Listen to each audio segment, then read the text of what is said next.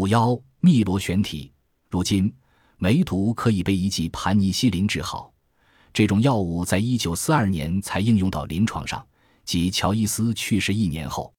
在盘尼西林之前，还有几种针对严重梅毒感染的药，然而他们对乔伊斯这样一个难对付的病人毫无用武之地。乔伊斯不遵医嘱，忽略医生约诊，而且他只找那些告诉他想要的答案的医生。波尔什医生从一九二二年治疗乔伊斯起，就竭尽全力安抚他。为了让乔伊斯同意做1923年的括约机械除术，波尔什医生告诉他，这只是一个小手术，尽管它本质上与虹膜切除术相同。更大的问题是，乔伊斯拒绝服用当时唯一能够有效击退梅毒的萨尔佛散。他有充分的理由拒绝，因为萨尔佛散实际上是改良版的砒霜申凡内明的商用名，本质上是一种低剂量的毒药。一些患者因服用它而死亡。还有患者服用后耳聋或陷入昏迷。对于乔伊斯，萨尔佛散最大的威胁是其他问题。作为一个不愿意通过口述写作的作家，他不顾一切地保护他仅存的一点视力去继续工作。而博尔什医生有责任告诉他的病人，萨尔佛散的副作用之一是可能导致失明。该药物有四十分之一的概率损伤视神经。在乔伊斯拒绝使用萨尔佛散后。博尔什医生不得不采取治标不治本的治疗方案，而乔伊斯的眼睛变得越来越糟糕。到了1928年，博尔什医生已经无计可施。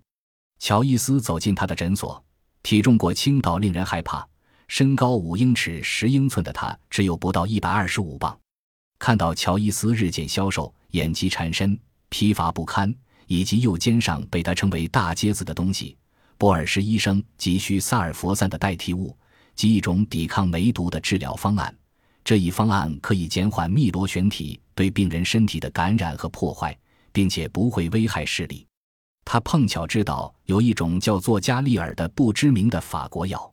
博尔什大概是想起了他在战争期间当法国军医的经历。法国军队分发了数千剂的加利尔给患有梅毒的士兵注射，因为比起使用德国生产的萨尔佛散。用加利尔是一种爱国的表现。加利尔是砒霜的另一种改良物，它不是砷凡钠明，而是砷磷钠明，是砷和磷的化合物。砷和磷都是剧毒的，而作为化合物，砷磷内明要比萨尔佛散的毒性小很多。博尔什医生越这样想，越意识到加利尔是治疗乔伊斯的不二之选。这种药还未出现过损坏视神经的迹象。而加利尔的副作用之一是一种幸运，它可以提高病人的食欲，这将有助于乔伊斯增加必要的体重。因为加利尔的药性比萨尔佛散弱，医生推荐注射多剂加利尔，所以在一九二八年九月和十月，乔伊斯走上了博尔什医生的诊所那通往痛苦的后楼梯，卷起了袖子。博尔什医生打开一个装有灰绿色粉末的玻璃安布，掺入不到半克的加利尔。再加入碳酸钠和水，将这个混合物注射进乔伊斯的血管，每隔一天注射一次，连续三周，结果毫无疗效。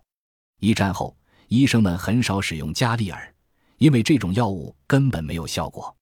但它唯一的好处就是，乔伊斯在注射后食欲大开，他开始吃太妃糖、奶油甜食和土耳其软糖。不幸的是，他的梅毒继续横行。肯定有一些人猜到了乔伊斯眼疾的成因。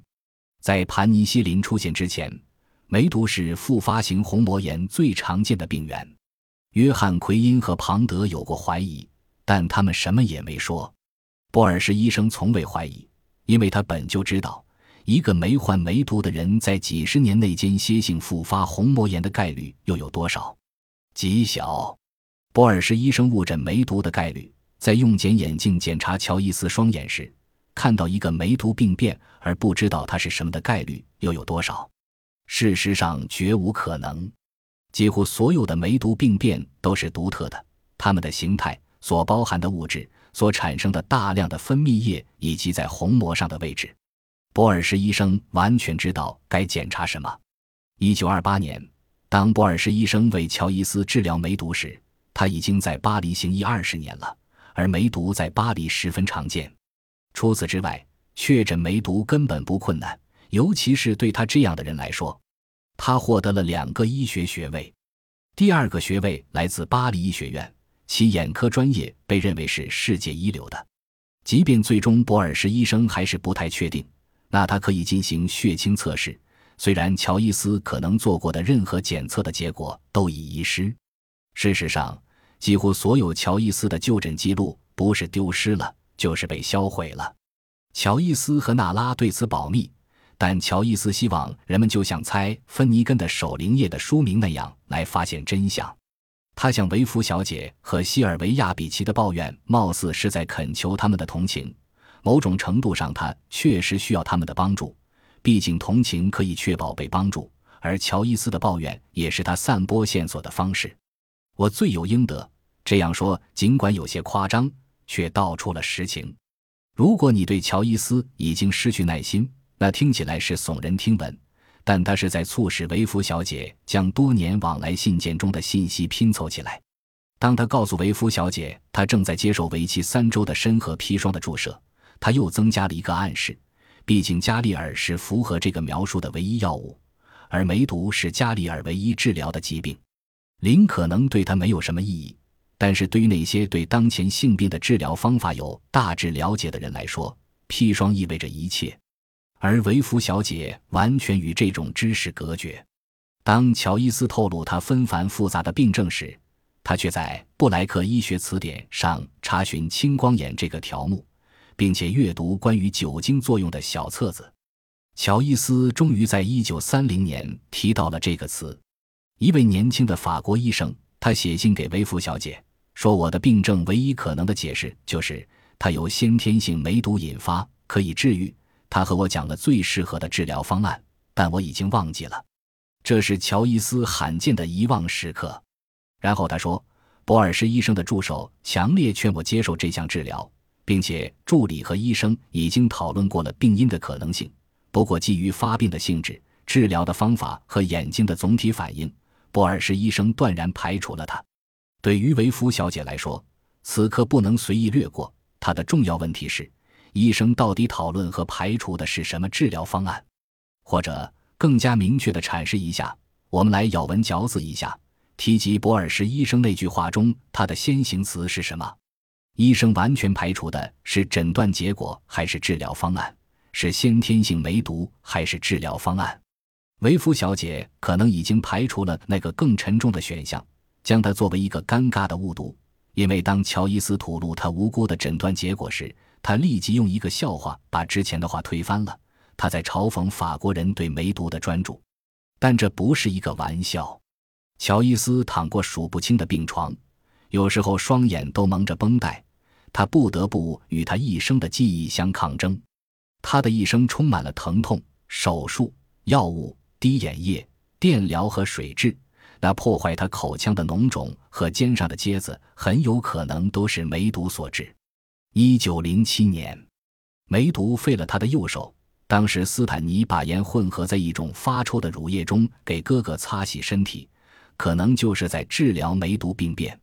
乔伊斯没有感染上神经梅毒，但他接受的治疗和疾病的心理影响很有可能导致了他周期性的晕厥、失眠以及神经崩溃。经历这一切，乔伊斯一定想过：为什么是我？娜拉显然幸免了。也许他在都柏林河的利亚斯特实在是营养不良，导致梅毒可以轻而易举地统治他不断衰弱的身体，而他很可能是被夜市区的一个女人传染上了梅毒。乔伊斯知道他1904年染上了淋病，他可能同时染上了梅毒。在梅毒潜伏期早期，他可能把症状的消失误解成为已被治愈。那年夏天，他遇到了娜拉。并在秋天和他一起离开爱尔兰。然而，当症状重新出现，甚至恶化时，现实已经自明。无论他何时感染上梅毒，当1907年他的疾病恶化时，真相清晰可见。乔伊斯倾向于把梅毒这样的疾病看作性交坏孕，而不是上帝的审判。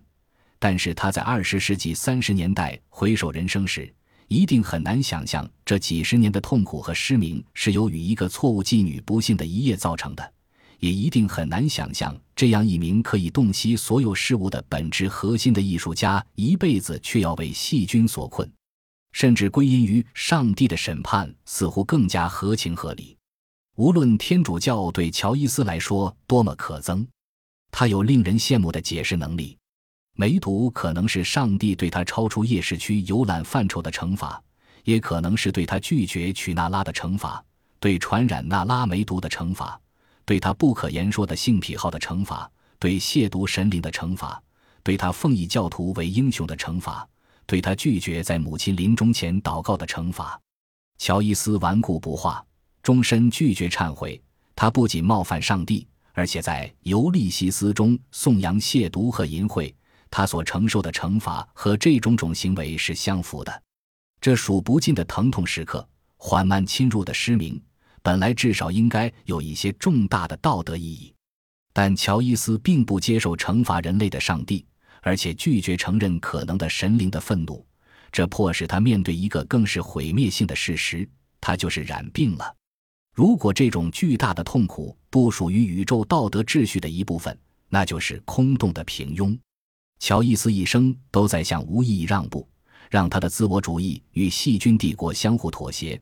或许对于顿悟来说，这一堂课太过深刻，虽然他永远不会接受一个愤怒的上帝，但他也不会完全失去上帝。在某种程度上，斯蒂芬·迪达勒斯和利奥波尔德·布鲁姆身上的缺陷和丑陋的真相是荒诞形式掩盖下的个人忏悔。他们表达自己的悔悟，希冀得到赦免。定义了乔伊斯写作生涯的个人主义从来没有逃脱天主教的阴影。天主教是他心目中最僵化、等级分化最严重的权力组织。在多年写作《尤利西斯》后，乔伊斯在出版前几天匆匆发电报告速达朗季埃的那个词语是“赎罪”。本集播放完毕，感谢您的收听，喜欢请订阅加关注，主页有更多精彩内容。